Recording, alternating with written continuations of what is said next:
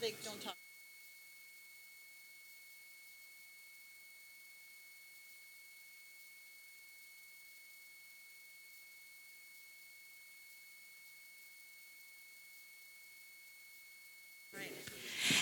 Hello, everybody. Thank you so much for coming. Welcome to Bruegel. Uh, we're going to get started. Maybe somebody wants to close the door just so that we can minimize the noise in the room. First, my name is Rebecca Christie. I'm a visiting fellow here. Thank you so much, all of you, for making the trek over to be here in actual person. I know we have a lot of people walking on the web, and we're very happy to have you as well. Um, but it's really great to have a room full of folks to have a great energy. So thank you very, very much for coming. We have a great panel today. I'm very excited to be talking to you all about the future of payments with these folks. Uh, we have Chirag Patel, who is an executive vice president and global head of payments from Banco Santander. Then we have Etienne Rosa from the European Payments Council. We have Jorn Jakob Rube from Trustly, which is a service that I suspect many of us have used without necessarily knowing it. Uh, Johannes Vermeera from the Belgian FinTechs Alliance, and then my colleague Nicolas Véron here from Bruegel. We're going to hear a little bit from each of our speakers just to set the scene at the beginning, and then I hope we will have a very good and free-flowing Q&A. So, by all means, whatever is going through your mind about payments, about alternative currencies, about technology and finance, be thinking about how that ties into what you hear, and please uh, don't hesitate to speak up and ask a question. So, with that in mind, I'm going to give the floor to Chirag, and thank you so much for joining us and for catalyzing this event because it really wouldn't have happened without you. So thank you. Thank you. My pleasure. Hello, everyone. Um, so what, what I wanted to talk about was just to, to give you a little bit of insight into how Santander is thinking about payments and their customers, and the fact that they've actually had to evolve. Um, you know, payments is changing dramatically, and I think it's speeding up with all of the, the recent announcements, and the way that we traditionally think about uh, a payment as a transaction has changed. So it's no longer a swipe of a, a card or a press of a checkout button. It's, it's when does the customer actually start to think about making a payment? So you know, in an e-com environment, you know, if they're trying to buy a television, what are the financing options that are available to them? When they're at a POS terminal in, uh, in a physical store, you know, do they, how can they check their balance to make sure they've got enough money in there? So understanding that entire life cycle is so important. And, and what we've understood in Santander is that payments is also a driver of loyalty. So, you know, you, you may take out a mortgage three or four times in your lifetime if you're that unlucky uh, to have to go through that process. But, you know, payments can happen three or four times a day. So if you don't have a good payment experience, which is seamless, um, transparent, and uh, secure, then you know, you're not building up that re- loyalty relationship with your customers. So it's so integral to that.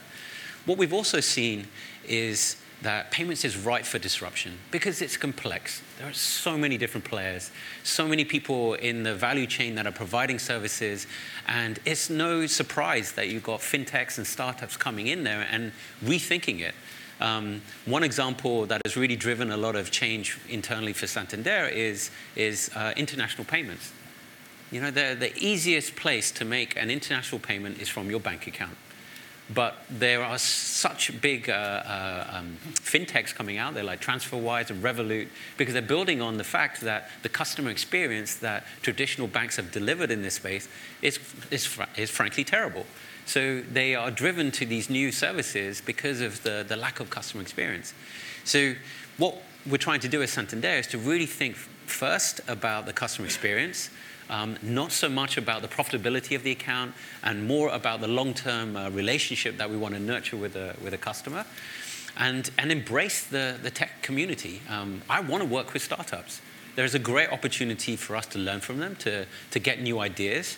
Um, we invest in them thoroughly. And quite frankly, even my team, I have hired a ton of people, great people from within Santander who know how banking works but a vast majority are coming from the fintech world, the startups, the, the big techs. Um, and that is a cultural change that we're very um, motivated to create within uh, Santander. Excellent. Thanks very much for that. Etienne, where are we and where are we going? Yep. Good afternoon, everyone. Uh, thank you very much for inviting me. Actually, DPC, just a few words, is actually an institution that was created by banks, actually to try to foster harmonization of payments in Europe, pushed by the regulators to be, to be true. Uh, and actually, I've always thought that payments were fun, but payments are even more fun now. And why? Because actually everything is accelerating. There are new players coming, so it's not just some experts talking about payments. Now it's back to the whole room of many institutions. It's uh, full of new players, uh, niche ones, uh, very large ones. So, I mean, we are really as set in a time of a major change. And acceleration is clear. Etienne, can you also use the mic so people in the room can hear you? Because the for whatever the other one doesn't work. Yeah, it, this it one may works. only be working for the Should. I rewind or? No, um, No, you heard sufficiently what I said. And I think back to acceleration, uh, I think this is really something that uh, is a major change. So moving from where we were to harmonize credit transfer and direct debit schemes took 12 years. Moving from nothing to real-time uh, credit transfer will take five years. And I'm sure that actually making out of that something more because credit transfers, if they are real-time, actually enable much more use cases will take even less time. And actually, the clock is ticking. If European PSPs, especially the incumbent ones, want actually to retain a role in payments, want to keep a share of the value, actually they have to act. And their strength is their weakness.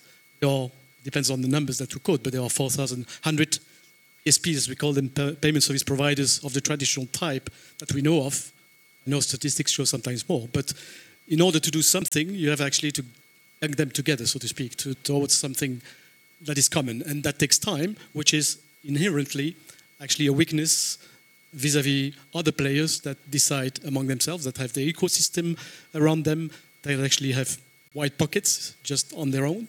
So this is the challenge, but uh, we believe that actually this challenge can be met, that uh, we can actually make altogether uh, something for Europe, because at the end, that's what we also ask to make sure that Europe remains on the map of payments. And you have probably seen what the uh, Commission, what the central bank have said, and also national regulators. They believe that now payments are a matter of European sovereignty. And we believe that humbly, as far as DPC is concerned, we can help that, but the clock is ticking. So we have to do a lot of work, especially this year, to enable SCT which is the real-time credit transfer, to become something with which we can do more among Europeans, for Europeans, and very much so with uh, customer needs and customer journeys in mind, which is something new. Payments in the past, we were talking about pipes, standards, uh, messages. Now, we actually start from customer journeys, which is a revolution because that was not the way payments were looked at. And I think that's the right way because at the end of the day, we'll only succeed if we provide value to the customers, both the payers and the payee, so consumers, merchants, corporates. And that's what we are trying to do. Uh, and at the end, of course, the market will tell because it's only if what we do has value and has meaning to the ultimate customers that actually this effort to try to keep the European uh, payments European will succeed. And that's the challenge. And that's why, as I was saying, we have little time. That's why we are doing a lot of things this year, always with stakeholders, because like war, which is too important to be left to generals, we believe that actually payments need all the stakeholders around uh, the project, because at at the end of the day, we need everyone to buy into it, support it, implement it, and also contribute to make it uh, of value and actually bring to the customer the experience that he or she wants. And alone, I don't think we can do that. So that's the challenge. But we believe that uh, we'll be able to meet the challenge. But again, we also believe that the clock is ticking. Thank you. Thanks so much for that. And um, you know, let's, let's see if your microphone is turned up enough. I got the feeling. How are you guys in the room for sound? Are we getting feedback? Can you hear? Maybe if you guys can turn everybody up, excellent. But we'll try it with just one mic per person going forward. Okay, I'll try. Um, well, I think it's loud enough, yes. Um, so uh, perhaps a couple of words on Trustly because uh, you may not yet know it. So it's a Swedish uh, company, a payments company that provides uh, online payment solutions, basically uh, account-to-account payments. So um, we have, of course, uh, we have existed for more than 10 years. So it was founded in 2008. Um, Trustly is present now in uh, 29 countries or enables payments in 29 countries in Europe and we uh, bought actually, or not we bought, but we merged actually uh, two weeks ago with a US company, Pay with My Bank. So that is then to enable also uh, payments to go uh, across the pond between the EU, EU and US. So obviously, sort of our main focus uh, in terms of European legislation has been on the uh, Payment Services Directive or, or PSD2 that was uh, sort of uh, set to uh, enable new competition. But of course, we know competition has already been there before. Um, we are one of the uh, companies that has been active before in the payment markets, and as uh, Chirag pointed out earlier, um, the payments market was, I think, right for uh, for disruption and ready for di- disruption.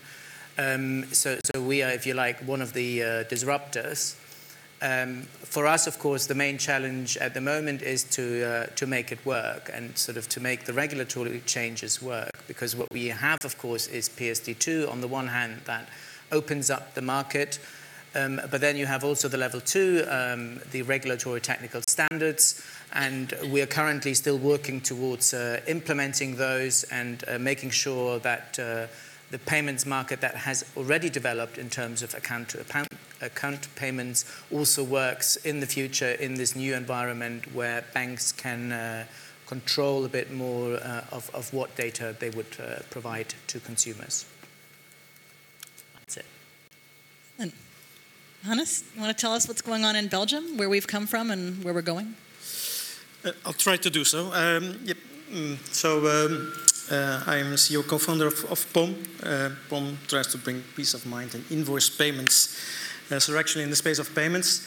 Um, I'm a member of the board of FinTech Belgium since uh, that has been um, created uh, back in 2016. And with FinTech Belgium, we represent 95 at, at this moment uh, FinTech uh, and broader, in the broader sense, FinTech, RegTech, and InsurTech companies in, uh, in Belgium. Um, we're a really grassroots organization, so uh, it's, uh, it's on a voluntary basis that everybody takes part in, the, in the board.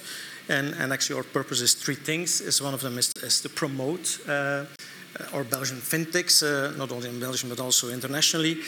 Share our knowledge. So we, we organize a, a lot of meetups uh, in a year. We also have our big summit in, in October where we bring together all the parties, all the fintechs, but also all the surrounding uh, um, parties, um, the stakeholders in the field, uh, and also dialogue. Um, we dialogue with uh, not only well between ourselves, of course, but also with the regulators, with the government, and also with other organizations like Febelfin and the organization of the Belgian banks uh, and B-Hive, which is also representing part of the fintechs.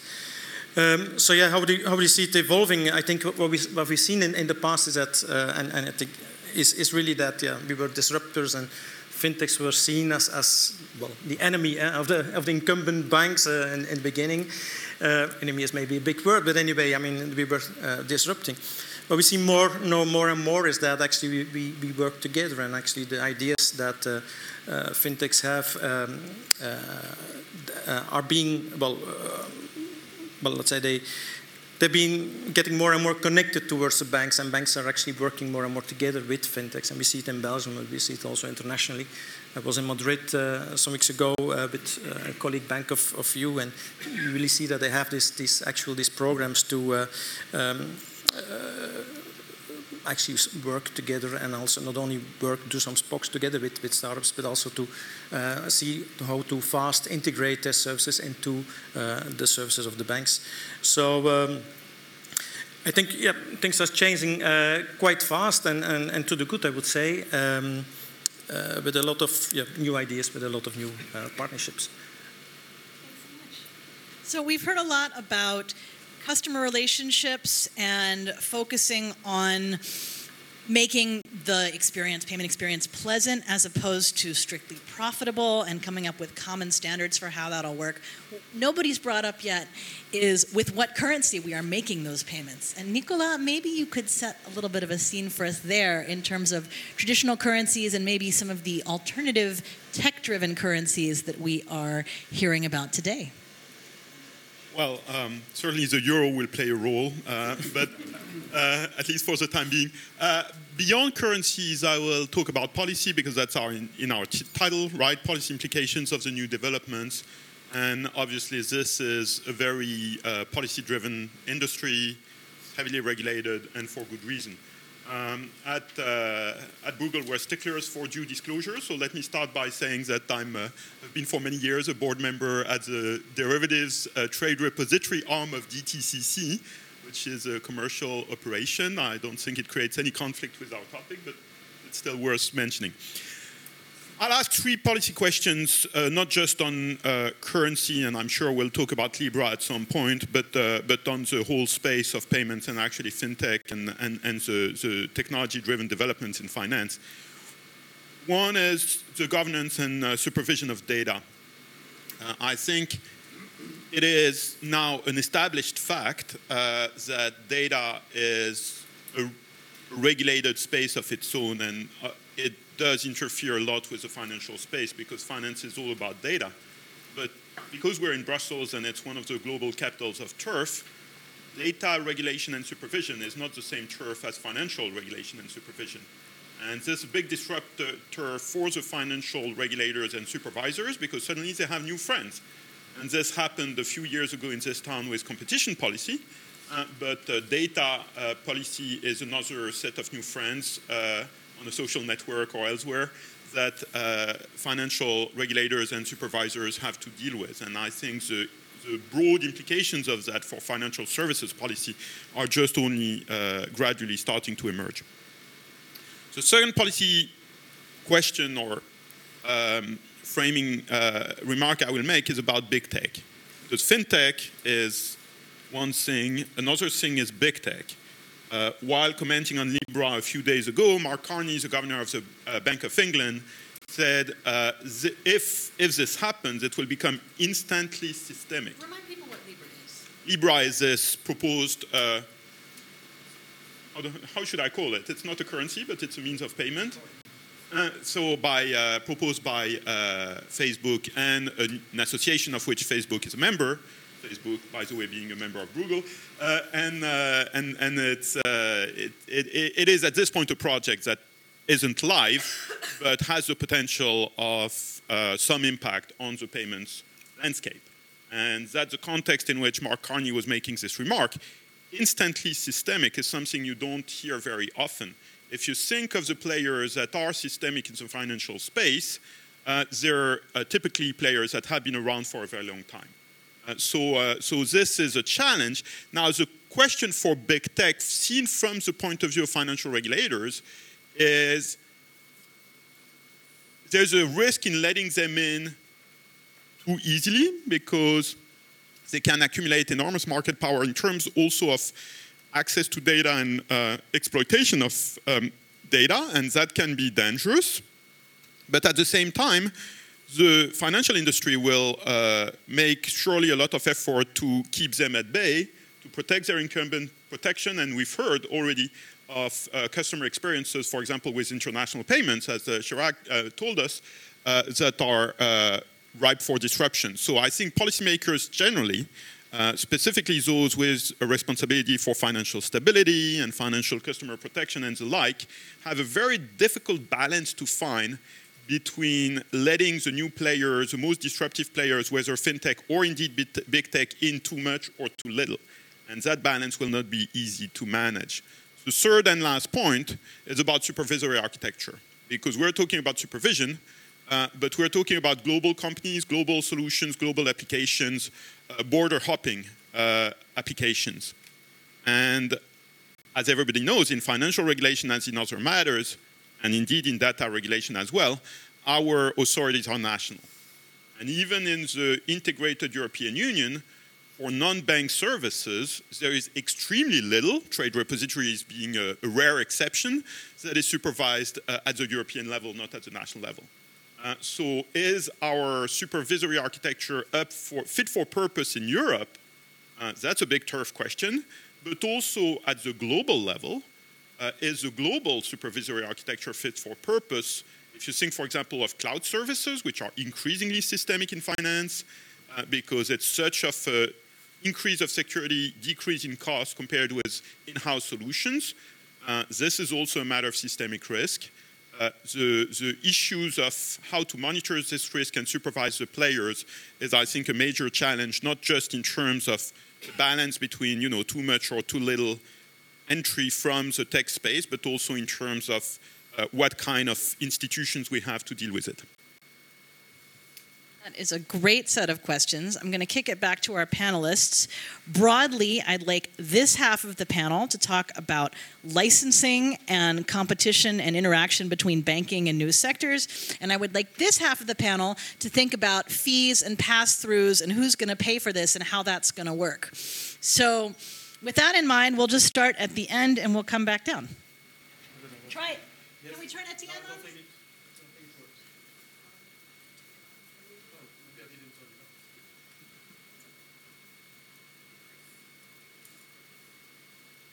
Technical difficulties. Thank you, everyone, for being with us. Okay. Yes. It works. Working now. yes. I think big techs are here to stay. So I think we cannot say, well, we should ignore them. They are here to stay. They are in our pockets. Uh, they are in the minds, especially of our kids. And so they are here to stay. But I think what the role of the authorities are is to ensure that competition rules be respected, uh, that data protection rules be respected. And I think a lot could be said about the way the GDPR is actually in practice respected. I'm sure we all have experiences about that. But also, it's a question of, the end, of industrial policy and um, level playing field. Um, PSD2 has opened payments data to other parties, fine. But where is the reciprocity? I mean, how, how can we, how can, how can the banks or the other PSPs, payment service providers, have access to data that sit in those big tech's uh, databases? That's absolutely not currently on the radar screen. And uh, so that's where I think Europe uh, is uh, unfortunately mm, an expert in creating unintended consequences and uh, unilateral disarmament without thinking about it. And then when it's there, oh, oops, uh, this is what will happen. Oh, I didn't think about it. And I think there is, in that sense, in my view, a lack of uh, vision, very good uh, focused intentions, or at least, uh, I mean, with a vision, but not the global vision and what will all those changes lead to. And then when this is apparent, given the time it takes to legislate or to intervene, are we not too late? And that's, I think, uh, something that is of concern is that actually, as I said, a number of big techs are definitely here to stay, are certainly valuable, but are they not helped? Uh, not willingly, but unwillingly. And uh, are they bound to the same rules, to the same standards? Uh, are we not just a bit naive? We speak of digital native. Are we not digital knaves? Um, that's the question I would, I would put. It's a great question. And how we handle the intentions versus the unintended consequences is a big challenge in this space. The first time I was at a banking conference and someone mentioned disruption, it was in, what, I'm trying to think, but back 2008, 2009, and we were just in the middle of the start of what would be a global financial conference. And you had this futurist tech guy saying, We really want to disrupt the banking sector. And you had a bunch of bankers sitting there white knuckled going, like, we've had quite enough disruption, thank you very much. We would like things to work. And both sides knew what they were talking about, but they weren't speaking the same language. So, Chirag, how important is it for regulators to require that newcomers to this space have a bank partner, have somebody who's experienced to have a banking license? Or should they be allowed to go around some of the old banks? I mean, this has been a question I've seen regulators hemming and hawing over for a few years now. So maybe I, I think about it a little bit differently in and I think everybody likes to try and put all these different entities into specific buckets. I mean, we were in one of the European buildings today talking to um, people who represent the Commission and you know, they were uh, educating me on what is a big tech and what is a fintech and what is a startup. And the fact is, it doesn't, it really doesn't matter. What, what, what these companies are doing uh, is there may be differences on the level of investment they can make or the, the speed at which they can operate. But the simple thing is that they're building uh, products based on customer needs and trying to fill that gap. And, and everyone who's doing that should be on a level playing field. So while you can sort of say that now um, fintechs uh, have got access to uh, payment information from banks, however, the, the, the, fintechs or the merchants or whoever it is on the other side, they, they don't, they're not providing any data sort of coming back. But that means it's not that you only have payment data to provide payment services. You need you know, full sets of data. You need to understand exactly what somebody bought or whether they bought a bottle of champagne with their meal. You know, banks don't see that visibility into it, but then they can provide loyalty and, and services that go along with that once you get that granular level of detail. Not to mention, they can have better credit scores and improve more people, um, approve more people for loans, etc. So I think you've got to think about those, the breaking down of those uh, traditional barriers, but then also, you know, I, I don't even like the word disruption. I think disruption uh, means something negative.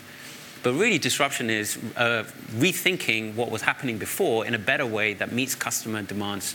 Um, so I actually would say that we are willing to partner with fintechs, with big techs, and, and others in the right way to ensure that we have a level playing field. But then banks do have the experience of protecting customers, um, managing their money, um, that is the bank's role. That's their primary role. Um, you've got big techs that come in, their primary role may be advertising or, or social or um, retail, for example.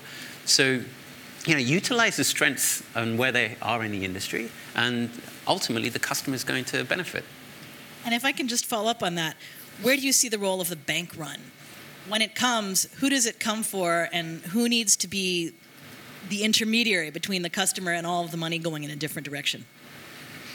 So banks have probably a ton of customers. Uh, you know, Santander is uh, nearly 150 million. Um, that also means that we have 150 million customers we can listen to and understand better. Startups kind of like don't have that benefit. So, you know, banks can help in that sort of sense. You know, do, do startups have to go and build absolutely every single feature and capability? Uh, is it really the best use of a startup's time to go and build payment rails and connect to all the local domestic payment uh, commodities and manage those rules and regulations? Or is that really the expertise of the bank? So I think everybody has a very strong um, uh, experience and uh, a set of skills to offer. Um, but you know, really should be working together in this in this context rather than kind of like fighting over it. But obviously, to, to work together, you've got to have a level playing field. Thanks. All right, so fintech experts, what are the costs of this? Who should be paying them? And what do you see as a thing that you can do yourself? And what do you see as a thing? I mean, you, one. Um, that one really needs somebody with a banking license and therefore central bank oversight.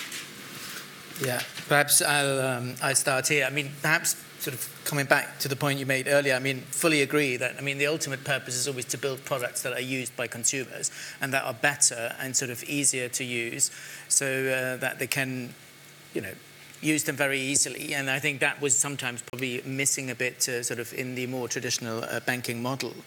In terms of, uh, but that also means we are, of course, uh, also willing to um, to engage with banks, and we work very closely with banks. I mean, we also see them as partners, uh, not only as sort of uh, competitors or, or, disruptors. So I think we we are welcoming um, sort of banks and uh, want to reach out to them. In terms of um, data, I mean, what we like always as a concept is that you, as a consumer, can choose to uh, share um, your data or you allow access to your data but of course, that means those entities that are allowed to use that data should be sort of um, should be regulated to some extent. I mean, you, you would want to make sure that if you do share your data, you know whom you're sharing it with. So I think that's a that's a legitimate uh, concept, and I mean that also can apply, of course, to to, to big techs. I mean, uh, you know, if if you have a lot of data, then as a consumer, I should have the right to share that. If I want to use a certain product, I should be able to say, okay, I want, I want to share that data with this new company or with this sort of company. Um, and, and that may also be the bank, if the bank would want to have some data from another sort of service provider. I think that in principle should be uh, feasible as well. Um, in terms of who pays for it, well, I mean, there's sort of always the two models, I guess. I mean, the one is still you pay sort of with money and ultimately, although in our business model it is uh, the merchant that would pay because we offer uh, an easier solution for them. Um, but of course, you do have the other solution, which is paying with your uh, data as a consumer. And again, there you need to, I think, uh, evaluate um, what is your preference. I mean, are you willing to pay for a service uh, and thus are you then able to control your data or um, would you want to use a service for free but sort of effectively paying with your data? Yeah, I've, followed uh, Jorn, Jacob, and, and as well, saying, okay, we, we go to a more open banking cooperative uh, infrastructure uh, or, or, or, society. And um, again, paying the cost is uh, normally driven by the one who benefits from it, and, but the cost we see there's a pressure on the cost, so the cost of transactions goes goes uh, goes down uh, more and more. But I think there's there's, there's true benefits from. Um, when we look at banks, uh, we, we, see typically there's two, two philosophies there. There's like a bit, okay, we, we want to remain the single user interface towards the customer, and we want to, we see this is a selection so in choice of uh, some of the banks, and we will put a, a lot of, in, um, of extra functionality in it, and that extra functionality can be, be delivered either by us or by others. So that's one uh, way of looking at it. But we see an, another philosophy in, in looking at, okay, well, I don't have to be in the front. I can be in the back, but I can deliver services that are relevant to the service that I work with me. And by delivering these uh, services, being, for instance, infrastructure for payments, we get information back. Again, we get data back, data on which we can uh, base ourselves, on which we can use to offer additional products. Uh, and, and, I think this is uh, probably the, I, I, believe most in the second uh, thing is really banks are opening up. They will work together with fintechs and other players in offering as an infrastructure, as an infrastructure layer anyway, the, the, the, the possibility to do uh, uh, transaction processing, but on the other hand as well to, to be able to this way collect data, collect far more data so they can offer far more products uh, in the financial sector, which they wouldn't be able to do if they would stand, uh, keep on standing on their own. So uh, cooperation is the key, I would say cooperation and working together. And are you going to pay for the service or are you going to be the payment for the service? These are questions we're used to answering in other walks of life, but in our banks, it's, uh, it's a bit of a new thing. Do we have any questions in the audience? And also, I don't know who's got our audience Q&A mic. Um, excellent, it's coming. Maria, I think you're going to ask the first question, and I'll give you my mic while the other mic comes. And then, who else has questions? That's, all right.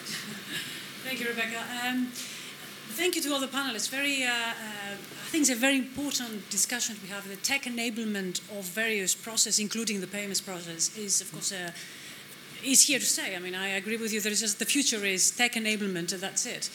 Um, I want to follow a little bit the, the logic of Nicolas' uh, intervention, uh, who, said something about policy questions. And, and, on the policy questions, the deeper uh, objective there is uh, identifying risks and catering for them.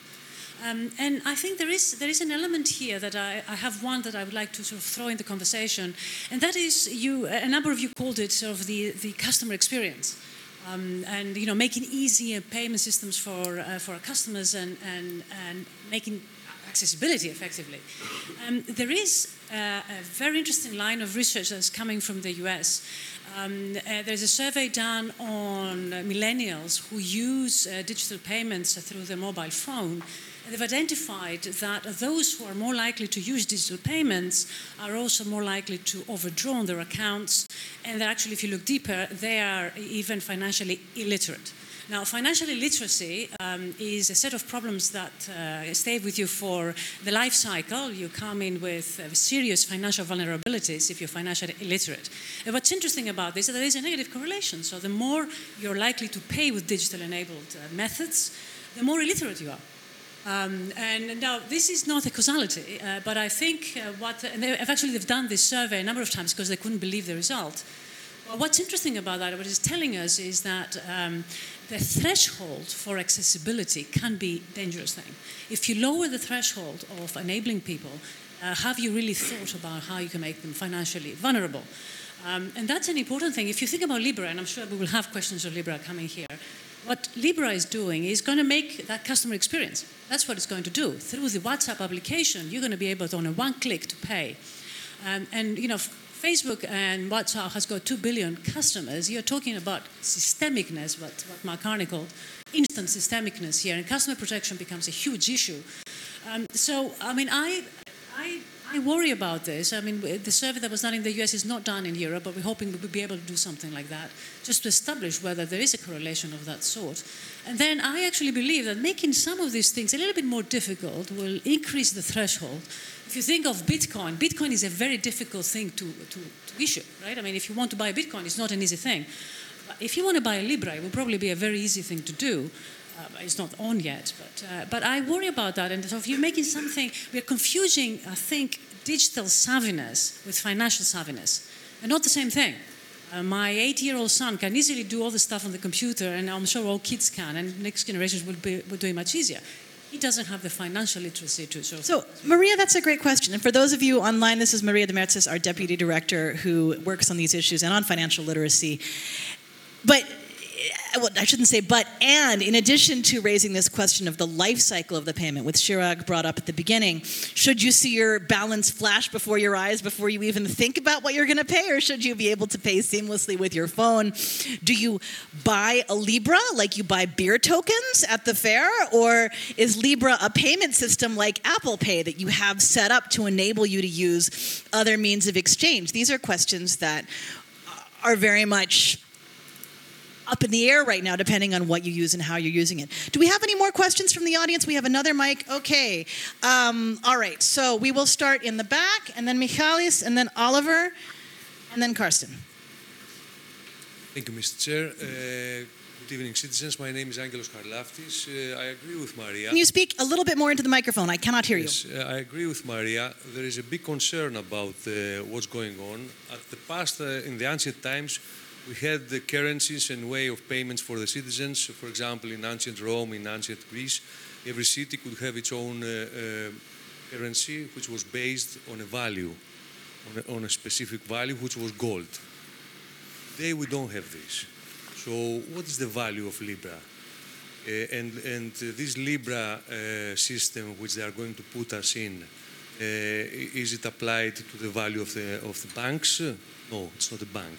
So, do we give the, the ability to a, a virtual society to control our lives on the real world? Yeah. It's going to happen if we don't stop it. Bank system is a bank system. It Must be a reliable system which uh, has to fix its values because the values were lost with uh, the last changes of the 70s, 1970s. So these values must be rebuilt because we cannot build in societies of, of credit, debts. Well, that, that's a really great question is where is the value and how much of it is the payment and how much of it is backed by, by underlying money? Okay. Um, And ending about the data implications, as I'm also in the ICT, we have a lot of data implications because, for example, the Chinese they have a technology right now where you can pay by your presence, by your figure, with a, a machine uh, which identifies who is the payment guys. In Sweden also they are experimenting with some uh, chips they put on the hand so you can pay by the chip. These technologies, they, they are not so human-based technologies and they, they assist the debt societies. Thank you very much. thank you. Michalis, uh, just there? Hi, I'm Michalis. a lot of uh, Greek, Greek accents, I heard. oh, it's the third one. Um, thank you. I have two questions. Uh, based on what Nicolas said, I think, building on Maria, is there a way to build a system like in the banking and financial world around knowing your customer? So, building on what you're saying, so knowing your customer's customer. So, how easy is that to build in a new big tech, let's say, payment world? And the second question relates to bundling of, services. So, how different would uh, would it be now with big tech to dis- to discern the bundling of services? So, how difficult would it be for me not to know or know which of the services Libras, Facebook, or whatever, and which is not? So, it's a comp- it's more of a competition. So, are there tools there for that?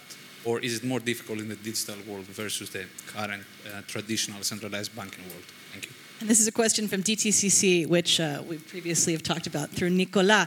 Then we had a question in the front row here, two questions in the front row, and then we'll kick it back to the panel. Hi. Um, Oliver Grimm with the Austrian newspaper Die Presse. Thank you for this. A bit more to the point on the Libra that was raised by, by you. Why on earth should we trust a company like Facebook that is not opening its hood to let regulators look inside how its miraculous algorithms actually work, whether it is actually strengthening disinformation, whether it is actually nudging us towards behavior that is very antisocial and very self-destructive, mm-hmm. that is was openly experimenting with, with manipulating psychologically weak persons. Uh, you know these experiments where they where they were testing how people reacted to certain information and whether that would take them down rather a dark road or not. You know, and so forth and so forth. A company that is actually not open, transparent, responsible at all, that only finally sort of you know acknowledges things after they've been in the New York Times or somewhere else. Why, on earth should we trust them with money, with and that actually a decade after the the big disruption you mentioned that destroyed lives. Um, I mean, I'm a liberal, I'm pro free markets and so forth, but I'm shocked by this techno boosterism around Libra's Facebook announcement now, where people say, well, this is inevitable, they're going to do it, you know, it's here, it's, you know. Uh, no, I mean, at some point we really have to ask ourselves, is this a bank? Well, if they want to be a bank, there are rules for banks, you know? And the reason why an international transfer is very cumbersome is, well, there is anti-money laundering, there is anti-terrorism financing. You have to make sure the money doesn't go anywhere. You have to make sure tax authorities can look into it, and so forth and so forth. So. Yeah, and this ties very nicely into our first question about where is the store of money and who are we who are we relating to and where is it going? Karsten from Santander, I think, also has a question, and then we will kick it back to the panel. We'll do a little run through of the, the questions we have. Um, yeah, I think what you just said from uh, Austrian Press, I mean, yeah, where are the rules? I think it's great that we bring this discussion back to the rules and the title, policy implication of new developments. I mean, we as in Santander, we have invested in, in lots of uh, fintechs recently, but we see the next step, the next quality, the next level is very difficult. And so my question is probably also to the two representatives of fintechs here. We have the whole prudential regulatory package, which again was well intentioned after the crisis in particular, but some consequences are now there where we all move on becoming a platform bank like Santander. So we cannot uh, invest in a fintech and take a control majority without having the whole prudential banking regulation being applied, which means it makes it basically not a good business case anymore. And what we hear very often from you guys, please Santander buy us because we don't want to be bought by a US or by a Chinese company. So my question is, do you see the same kind of problems? We, we face a lot of problems when we sit down with fintechs and say, well, we explain them what the bank regulation means. They say, oh yeah, but then I don't get that bonus anymore. So, so nobody's really attracted anymore. And I think this is another issue for, for the European uh, regulatory landscape. We want to nurture fintechs and want to be European digital natives, but we throw the, the, the new startups, the great new European inventions to US and Chinese investors. And I'm just wondering what's your take on that one? Thank you. It's a great question. So just to run through the, the, questions that we had, we had the first question about, you know, where's the store of value and what is Libra? Is it a currency or is it a means of exchange and how is that working? Then we had questions about how do we build a system of knowing your customer? How does that interact with the banking authorities? Um, why should we trust Facebook when they're not showing us their algorithms for their social data? Why on earth should we trust them with our financial data? It's an interesting question.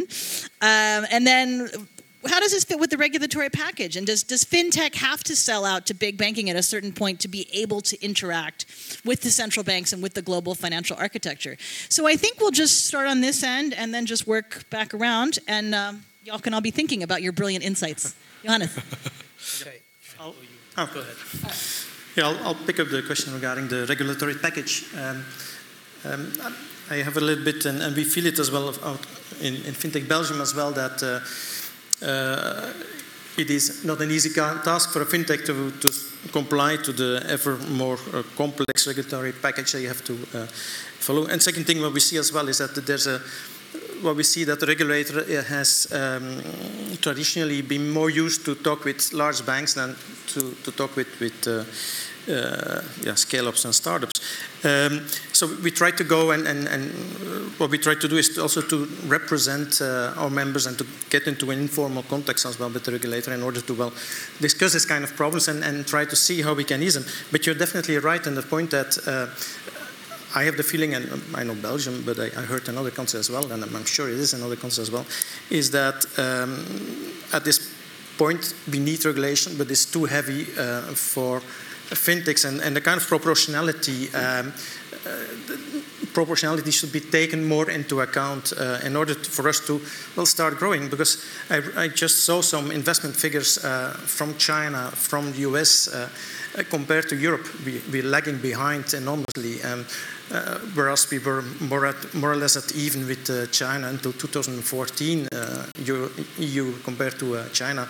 Now, as of 2014, uh, China started to raise enormously in terms of investment in, in start and scale ups. The same thing happened, well, already happened, it was already happening in the US.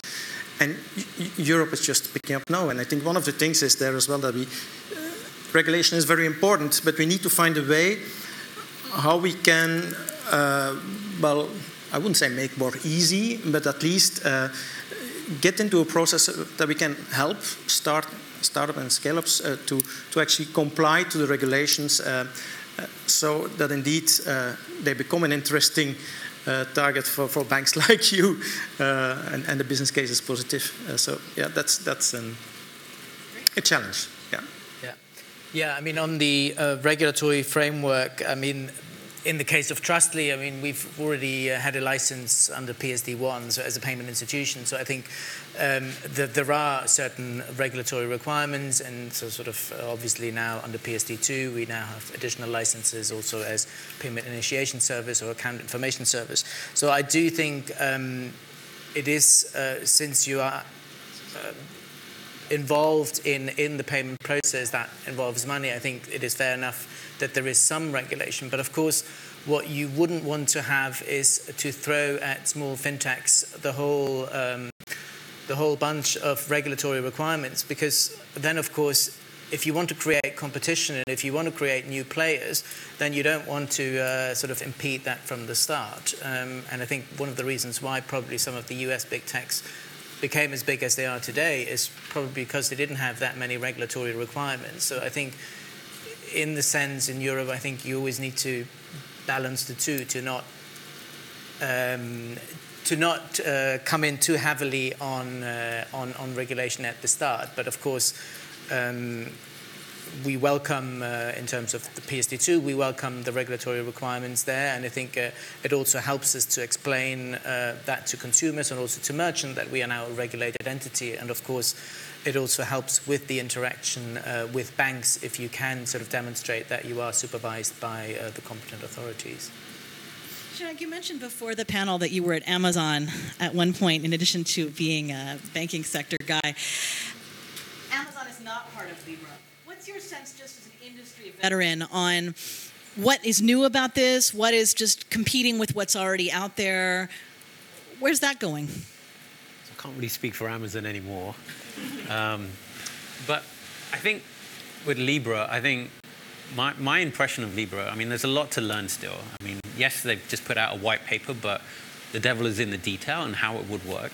Um, and, you know, while they're sort of attaching it to a financial inclusion goal, if you actually decided to solve financial inclusion and perhaps even financial education in that, I would not come up with Libra.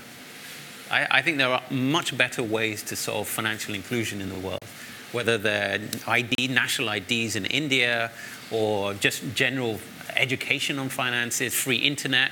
You know, there's many, many ways that you can do this. So I think what has happened so far with Libra is that I've got a piece of technology, let me go and find a use case for it. And from an Amazon perspective, that was always be a no-no because you're being technology-led rather than customer pain point-led and that you know isn't the customer obsessive uh, mentality that a lot of companies now are taking on board. Um, the thing about Libra, I would sort of say, is a little bit more worried.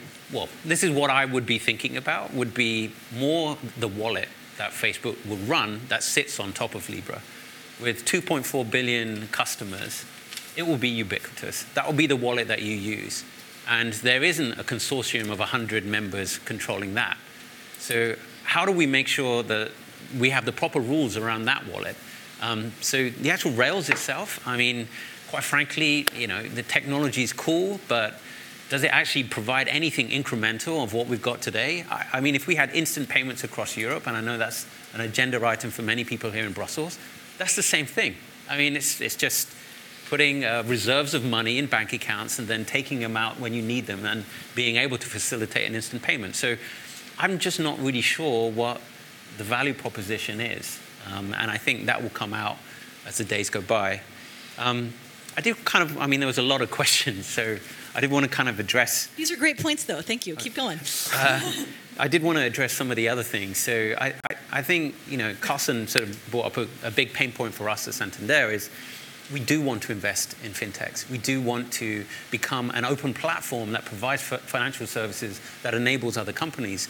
But if at the moment it feels that you know if, if a, a, tech company becomes part of Santander and provides their knowledge and their expertise, we reciprocate by more stringent rules and, and steps and elongating the time frame to market. And you know while you may agree that that is actually very beneficial, like security and and uh, protection and cybersecurity and all those types of things. But in some senses, you've got to be able to take a little bit more of a risk, get the product into market, test it, learn from feedback, and then iterate quickly. You know, and that's what we've learned from the big techs and startups. You know, that's the way to build great products. It's not to just put your product out there and say, that's it, I'm done, and walk off to the next uh, agenda item. Um, it's a continuous process that you have to go through. And then I, I, I am concerned about the um, investments being made by non European entities into Euro- European countries.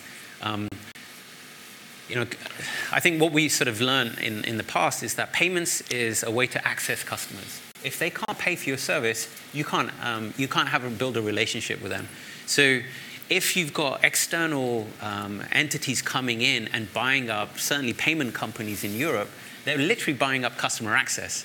It's not about a payment rails or a business. They're buying up the ability to interact with customers and blocking potentially European companies from doing that. So that competitiveness and that, again, I keep a broken record, level playing field is super important as we think about, you know, having a vibrant European uh, uh, industry. It's a really good point. Etienne, I'd love for your take on all these things. And also, I'd love it if you could pick up this idea of financial inclusion. And in the question of Libra, how much of is it how much of it is a new product for people already in the system versus a potential way to bring people outside of the traditional banking system on board? Yeah. of course, I cannot speak for Libra, and uh, as was said, uh, we're being philosophical. The devil is in the detail. I don't know what, what you meant by the devil, um, but um, I think I'm sure. Um, I think actually financial literacy is one thing, but I think I don't agree that uh, uh the young generation is digital um, literate. Yeah, they can use, but they don't understand what it means. So I think it, they need as much, or we need probably as much financial literacy than we need digital uh, literacy. I would certainly not believe that actually a company started with an F is a charity. I don't think they are doing that for the good of the people. I think they pretend to probably because it, given all what's happening and around them, they, they may have to. Well, even though I'm sure that some some will be used for helping uh, the un, un, the uh, less favored uh, uh, part of the population, but I don't think that's where they, are coming from. We shouldn't delude ourselves and believe that this is done for the good of, of the world and for the good for the people. Um, I still believe that actually it's still time for others to react. Uh, I don't think it's too late, but as I said several times on purpose, I think the clock is ticking because, especially, uh, I think banks are trusted. They are not loved, they are not liked, but they are trusted by you. I'm not sure they are known or trusted, uh, certainly not liked by your children, who probably do not care, who do not understand what the bank is and know what Apple or Facebook or whatever is. That they understand and they trust because it works and it helps us do what they want. Um, so that's why I'm saying the clock is ticking. I still believe it, it's possible. But I think we, going back a bit to a number of things uh, that have been said, I think we, we suffer a number of things in Europe. I don't think there is one Europe. Uh, and I don't think we react the same way across Europe.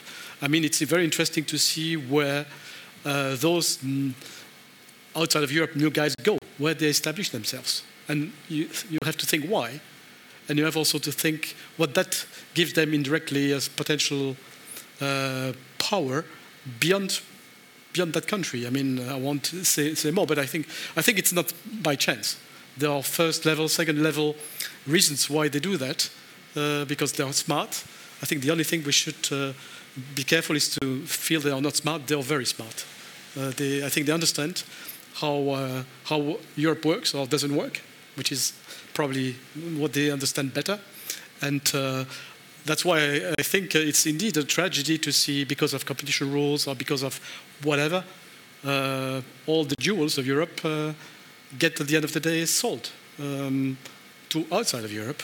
So what, what, what are we having in our DNA that doesn't work the same as it works in the US or in China? What is, what is in the European DNA that, that creates that, that phenomenon that we are successful? And when it's successful, well, we just get out. We just get our money back, money in. And uh, so I think there are huge uh, questions, societal policy questions. And uh, Europe is maybe Europe for payments, but it's, it's actually putting something that is European harmonized, but on top of something that is not harmonized at all. So it's loose comments because I mean the questions were very diverse, but I think there are lots of very interesting policy societal questions which I'm not sure are really addressed because they're complex and because unfortunately sometimes different interests uh, do not coalesce in the same direction.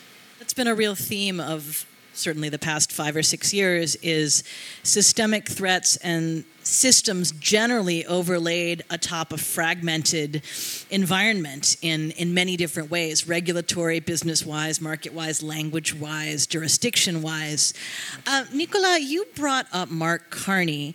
Um, which reminds us that central banks have always been the ones left holding the bag whenever the fragmenting of systems exposes a vulnerability.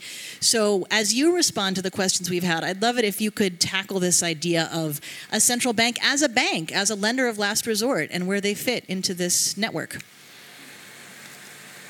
Well, central banks do monetary policy, and that uh, is transmitted through the banking system. Uh, and there is a reason why banks are regulated and supervised because they're special.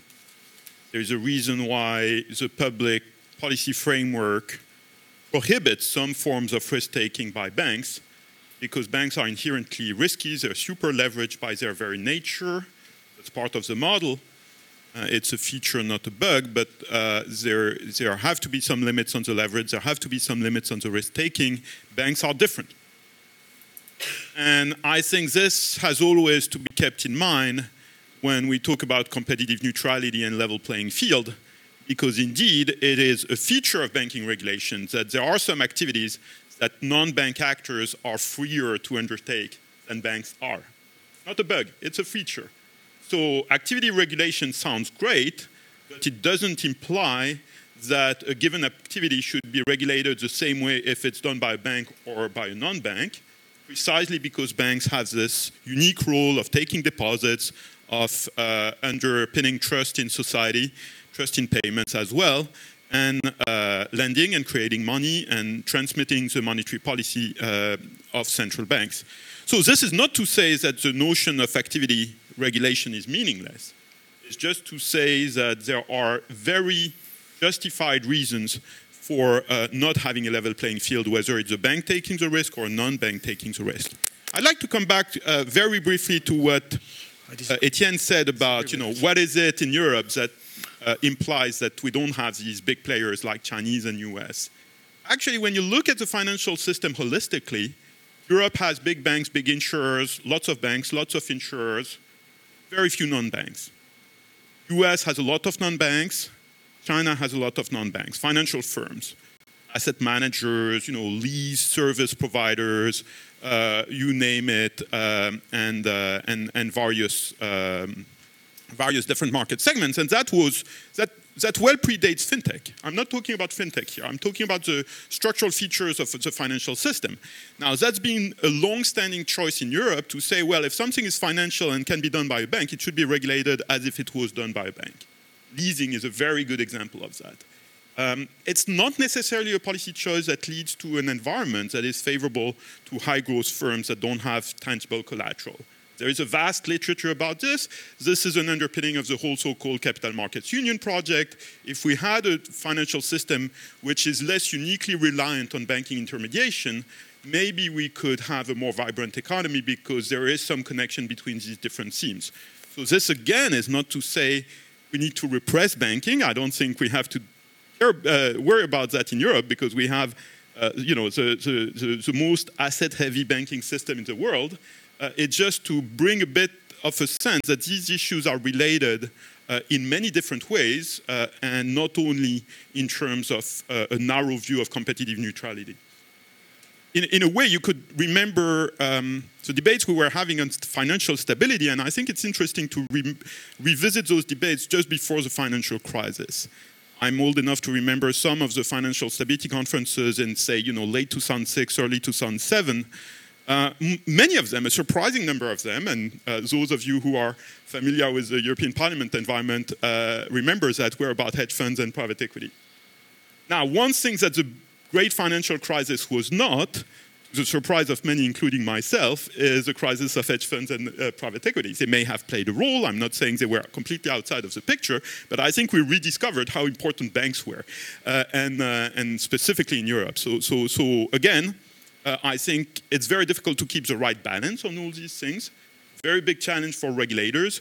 Uh, I think uh, the, the, the, diversity of perspectives has to be kept in mind. Thanks very much for that. It, it, circles back to banks versus shadow banks, round 797. Chirag, I thought I saw a light bulb over your head when Etienne was talking about fragmentation. So maybe you want to come back to that. Uh, oh, you've got a microphone, yes. uh,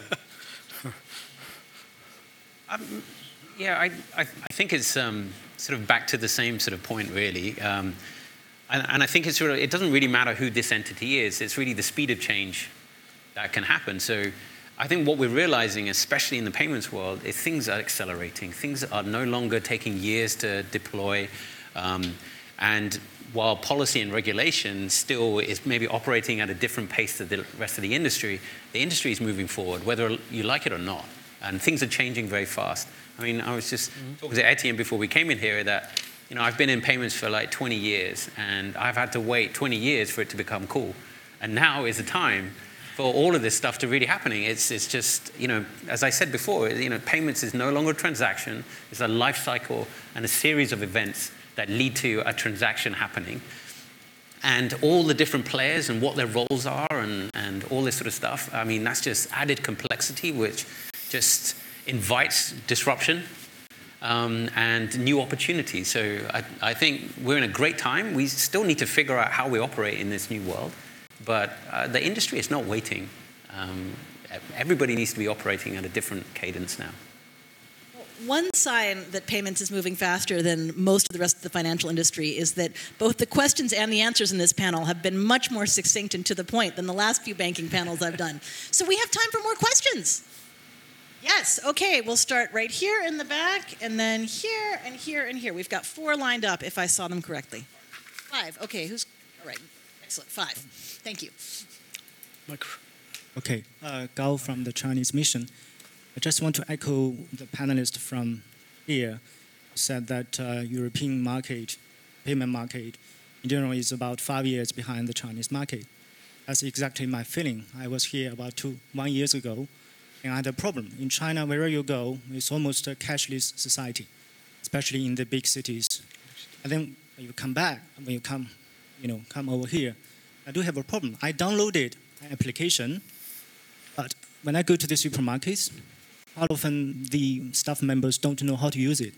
They have to check with other colleagues. That's really a, a trouble for me. I have to carry, you know, the credit card or the cash. In China, I don't carry it at all, any longer. And then I do have this question. It's a simple one, but um, I haven't found the answer so far.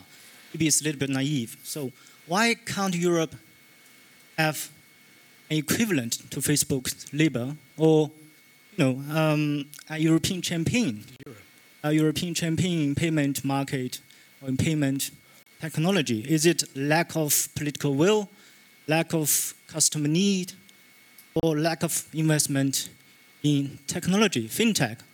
Or it is too much regulation, you just mentioned, too much suspicion, too much hesitation, or it's just your DNA?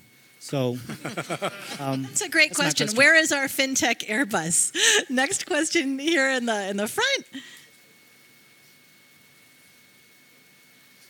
Hi, I'm Brett Hecht from BVA. Uh, I'd like to come back to a question Nicola raised in the beginning. Um, the question of uh, governance uh, between finance and data. We had been talking about data, etc. Um, and we had been talking about the importance of all the big techs joining this, this market, etc. And you raised the question, but finally, uh, what would be the answer? Who should govern, who should regulate this space between data, of transactional data we have in payments, you mentioned that too, but all this other transactional data which is happening on Facebook, on Google, wherever. Excellent. Okay, back to Francesco in the back.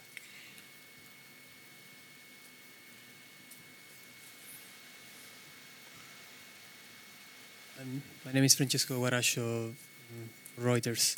Um, just a quick question on, on Libra again. Um, uh, me, Libra essentially is a is a, an instant payment system, uh, and uh, um, we have the embryo of it in Europe. Uh, the, the TIPS system has been mentioned, uh, created by the ECB, but we are very far away from uh, setting it up because only a handful of banks, including actually Santander, have joined the project so far. Um, uh, but very, very few of them. And uh, um, what we have now is just some national uh, schemes, which in a way answer the question our Chinese friend, because uh, it's just because it's everything done at national level that we don't have a European champion sometimes. But my question is, do you think that TIPS is uh, uh, could be a real alternative to Libra or whatever else will come up? Because if it's not Libra, will be something from another uh, big American company or Chinese, uh, I guess. Uh, and uh, how long would that take uh, to have it? Thanks. Here at the end, and then all the way at the end over here, and then we'll go back to our panelists. Thanks. Good afternoon. I'm Simon Kolbach from FECIF, which is the European Federation of Financial Intermediaries. Um, may just a comparison, old comparison on a question. Um, we haven't mentioned, I know it's an old story, was PayPal, uh, which was one of the first disruptors in here. What I think was interesting in PayPal is it, it did not go and undermine the existing payment system like credit cards by charging half the price of credit cards. It actually went in and charged about five times the price of credit cards. And how did they charge five times the price of credit cards? I mean, in terms of the, the back office cost, by offering a value of security to customers that was actually already included in a credit card, but no one was pushing it. So it was pure marketing, worked very well. And, uh, and just to, to build up on that, back to the, the point that, that, um, um, that was raised earlier, um, where, where's the story? Where's the customer story in the, in the payment? Um, how do you actually make something that's useful for customers and will be valued by them? That's a great question, and we certainly have people on the panel with experience helping that um, use case become something that people can do versus be intimidating by. I'm stalling for time a little while the microphone crosses the room, and then we will we will go back to the panel for answers. Hello, Anselm Rodenhausen from DG Connect. Many thanks for the very interesting panel. You raised many questions that are among the hot topics that are right now discussed at DG Connect. For example, how come that the big tech players are all from the US and China? What can we do different here in Europe? Uh, another hot topic at the moment, of course, is data, data portability, access to data. You addressed uh, PSD2, correctly saying that now that the banks have to give some data to third parties, where's the uh, uh, reciprocity? Um, and I would like to ask you if you, not only you who, who came up with this point, but in general, what from the banking, from the finance institution perspective, how could such an access to data look like? What is the particular data that might be interesting to the industry, and what are the services that might be evolved around that? You already addressed that a little bit. Um, But I very much like the question from the colleague from the Austrian press who asked, uh, why should we trust um, uh, Facebook with our finance data? But you could also turn around the question and say, why should you trust uh, big tech comp- uh, why, why should you trust the banks with some of the consumer data, given that uh, the banks, sorry to say so, were not always among the best parties to consider very complex scenarios as the 2008 crisis showed us. All right, this is a, a, great group of questions to head into our, our second round of discussion. Um, we have not quite 20 minutes left, so we have time to think about these at some length. I'm going to mix up the order of speaking just to keep people on their toes. And Jörn, I would like uh-huh. you to go first, particularly the PayPal question. That seems like something you can really speak to. Um, well, again, I mean, I can't talk for, for PayPal, but I mean, indeed, I mean, they, no, they the did. philosophical question. Yeah, I mean, they, they did good marketing. I mean, they sort of uh, did it consumer driven, so they offered it sort of an easy solution for consumers um, that uh, perhaps didn't have a credit card, and I think that was sort of very common, particularly in Europe, where uh, you have some of the bigger markets like Germany, where the card use is not yet that ubiquitous as it is in other markets or in the US. So obviously a sort of non-cart solution was something that was really uh, that everyone was looking for. And I mean, that's also something that we are sort of providing. So I think, and that's what, what PSD2, of course, is also attempting, I believe, and instant payments in, in, in that, uh, um, if, you, if you connect it as well, is really to create an alternative rail for, for payments. Because, I mean, you have card payments, but in essence, you just have sort of the card in between, but you're still moving the money, in essence, from one bank account to another bank account. So the question is only how does it arrive from point A to point B? And uh, there are a couple of rails, and cards is one, and then you have sort of the um, the direct, uh, the, the, credit transfer or direct debit um, as as alternative forms. In terms of what, what what you ask perhaps on uh, sort of how can access to data look like. I mean, okay, PSD2 already opened up the market in particular for, uh, for payment data. What, what sort of TPPs have done in the past that were already active in the market, like TPP uh, is sorry, the third-party providers. Sorry, I'm, I'm talking a bit jargon here. Um, so, what I meant by that is it allowed uh, sort of new providers to access uh, data from, from banks. In essence, in the past, that happened through um, the consumer interface. So you basically were able to see what I, as a consumer, see when I log into my uh, bank interface. Um, that data was then shared with TPPs. What is happening now is that um, banks can create a dedicated interface to sort of make sure they, they, control to some extent what data is, uh, is provided to third-party providers. But of course, um, when you offer a service, I mean, the whole point is always about offering service for consumers because you want to offer a product that the consumer really values.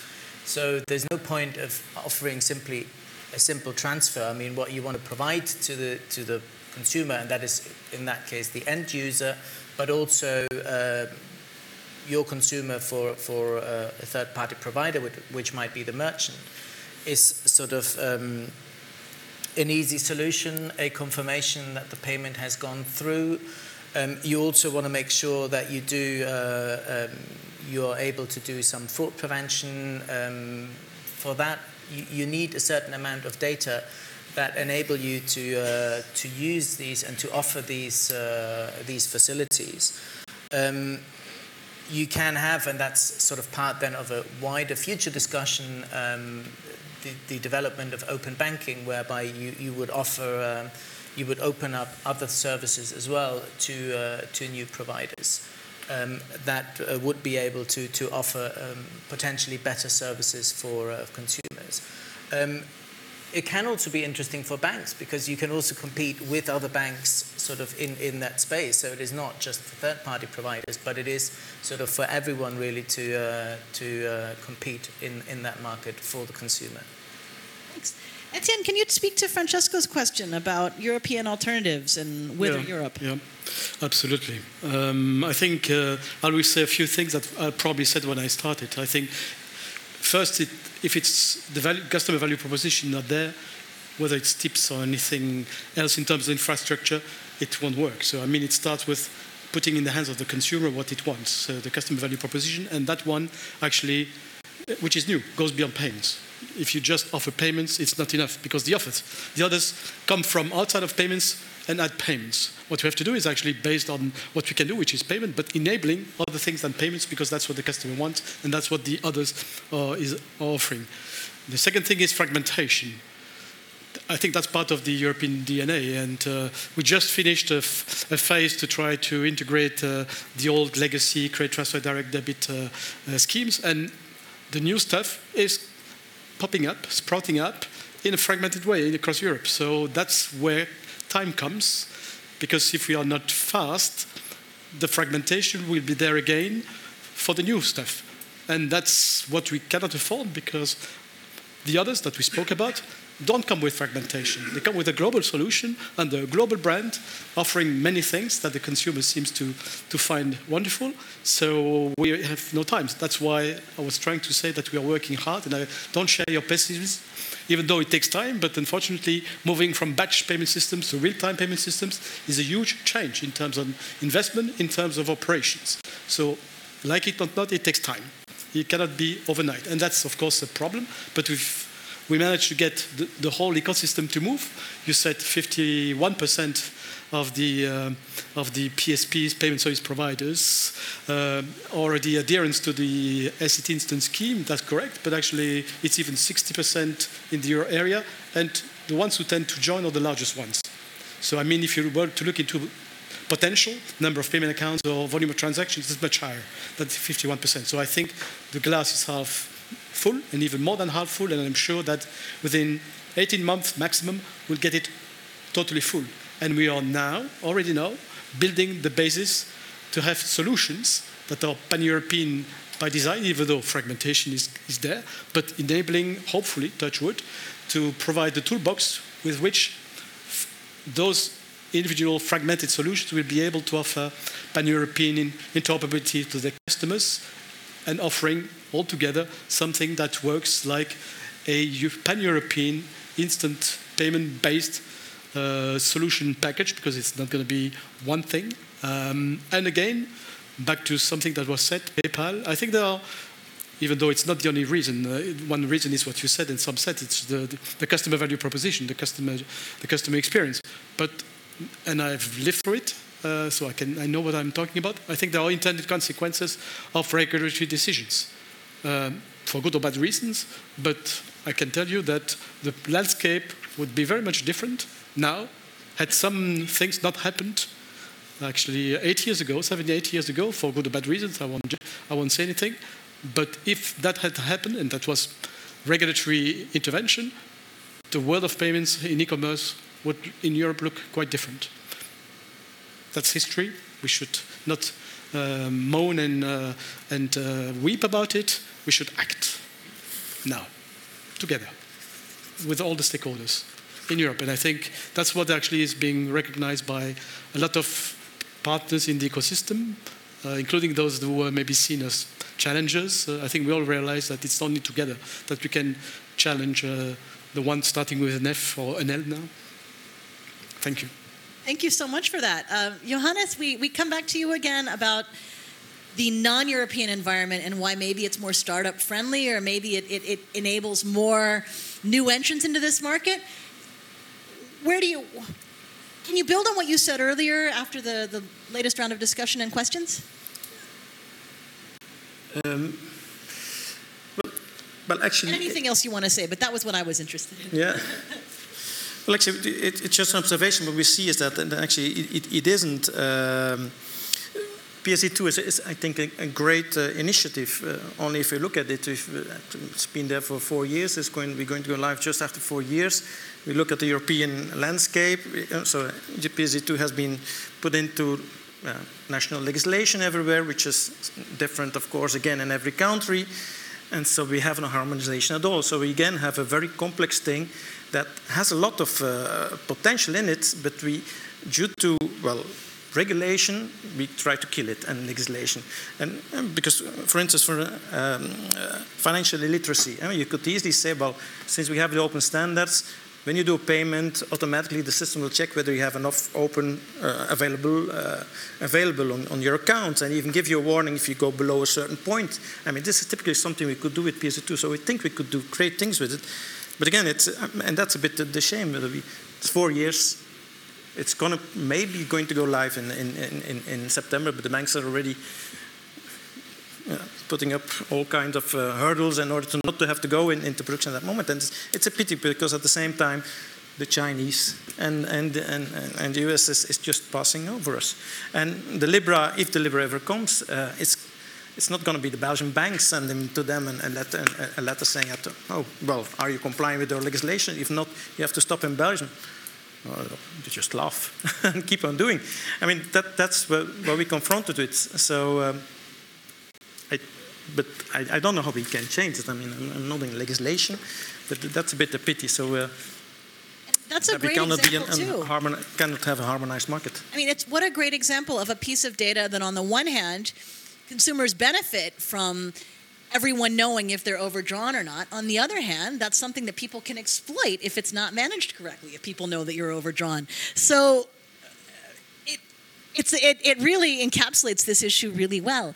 Uh, Nicola, I'd like to kick it back to you. And also, the second half of our, our question from China where's the European champion on this?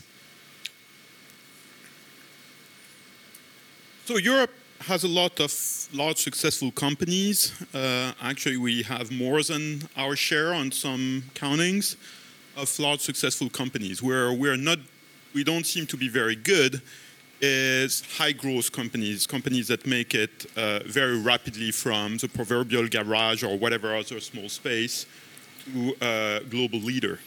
And the financial sector is a good example of that. I don't think there is any significant bank in Europe that is less than 100 years old.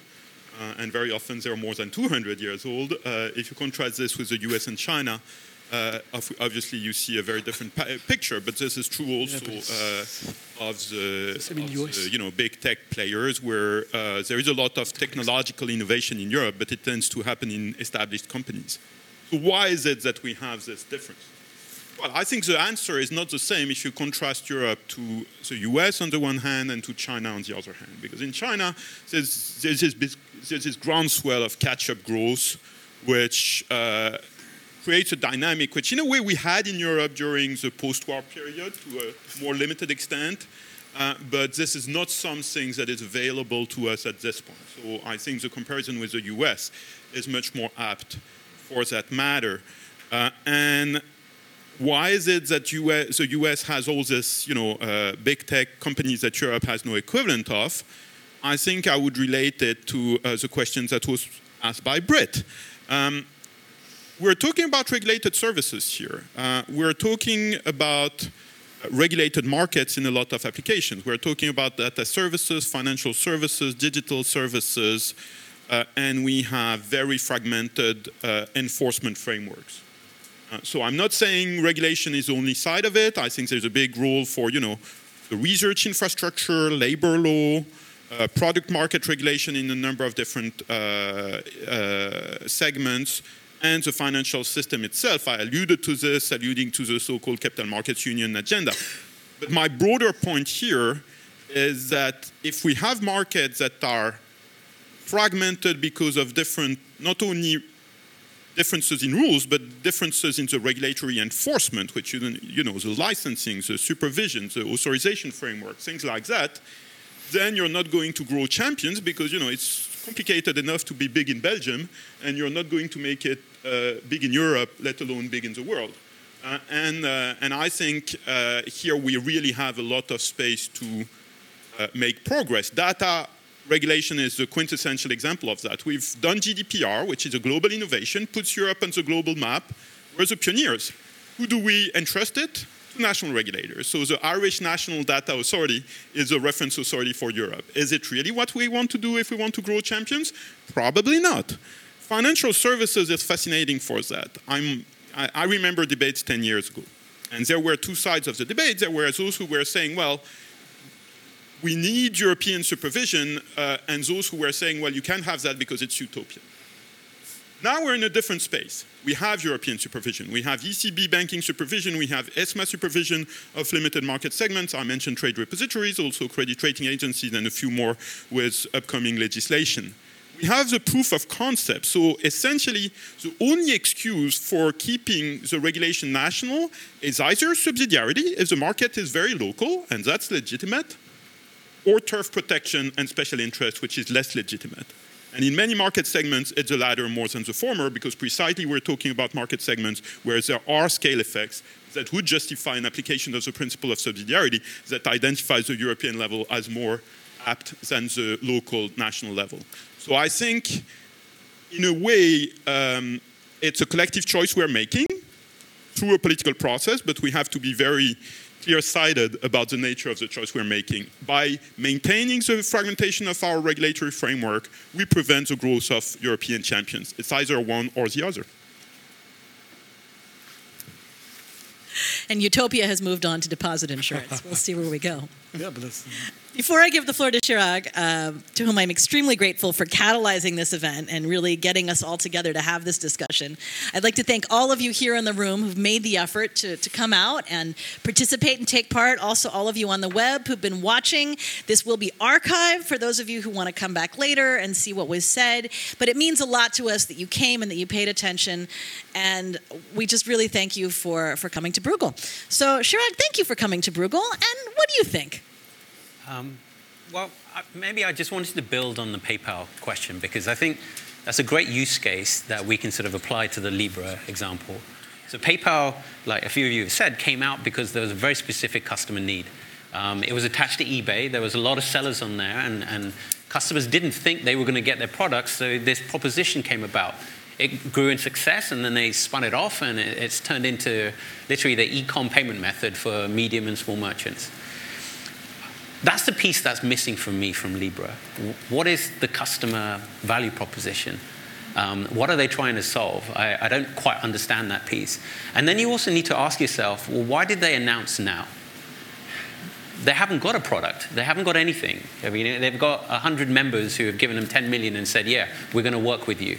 So what was the, the reason why they actually came out with? My personal view would be is to really get the reaction of the industry to sort of see what is going to happen if they were going to do this. So they gives them time to react. What it also does, it gives time to react for many other competitors. And don't think that Libra or Calibra is going to be the only one. There's going to be many options out there.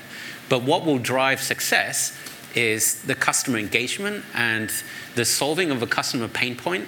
Um, and I'm not clear what that is with Libra at the moment. So there's a lot to be learned. Uh, I know there's a lot of information in the white paper, but I think there's a lot of details that have been left out, um, which I, I, suppose we'll learn of over the next few months.